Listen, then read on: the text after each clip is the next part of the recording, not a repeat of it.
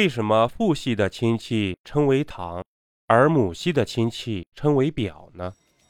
不知不觉，二零二一年又到年底了，新的一年春节又即将来临。想起过年的时候，初一串门，初二串门，初三也串门，去亲戚家里拜年，叫堂叔、表姑、堂哥、表妹等画面，大家应该也很熟悉吧？但是不知道你们有没有这种困惑：为什么爸爸的一系亲戚叫堂，而妈妈的一系亲戚却叫做表呢？其实这与古代的宗法息息相关。所谓宗法，是指中国古代社会以家庭为单位，以血缘为纽带，根据血统血缘的远近亲疏划分等级而建立起来的一种约定俗成的制度。血缘不同，本家族宗亲和外家亲戚分得十分清楚。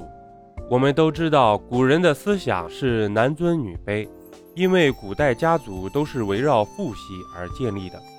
母系的亲戚姓氏与自己的不同，关系较疏远，在称呼上也有很大的区别。至于父亲的亲戚为什么叫做堂，在古代“堂”的意思是指房子、正屋，也有表示宫殿的意思。《说文解字》中就提到“堂，殿也”。后来秦朝正式把皇宫称为殿，民间的正房则称为堂。这个说法就一直延续了下来，而古代的家族都是群居性的，通常三代以内不分家，也就是从爷爷辈儿至孙子辈儿，三代人都是住在同一个堂屋之下的。有个成语叫做“四世同堂”，说的就是这个意思。因此，住在同一个家里的叔伯的儿子、女儿们就称为堂兄弟、堂姐妹。堂即是表示内亲，生活在同一个家里的亲戚，关系会更加的亲近，而且持久。而母亲这一系的亲戚不是父亲的同祖同宗，属于外亲。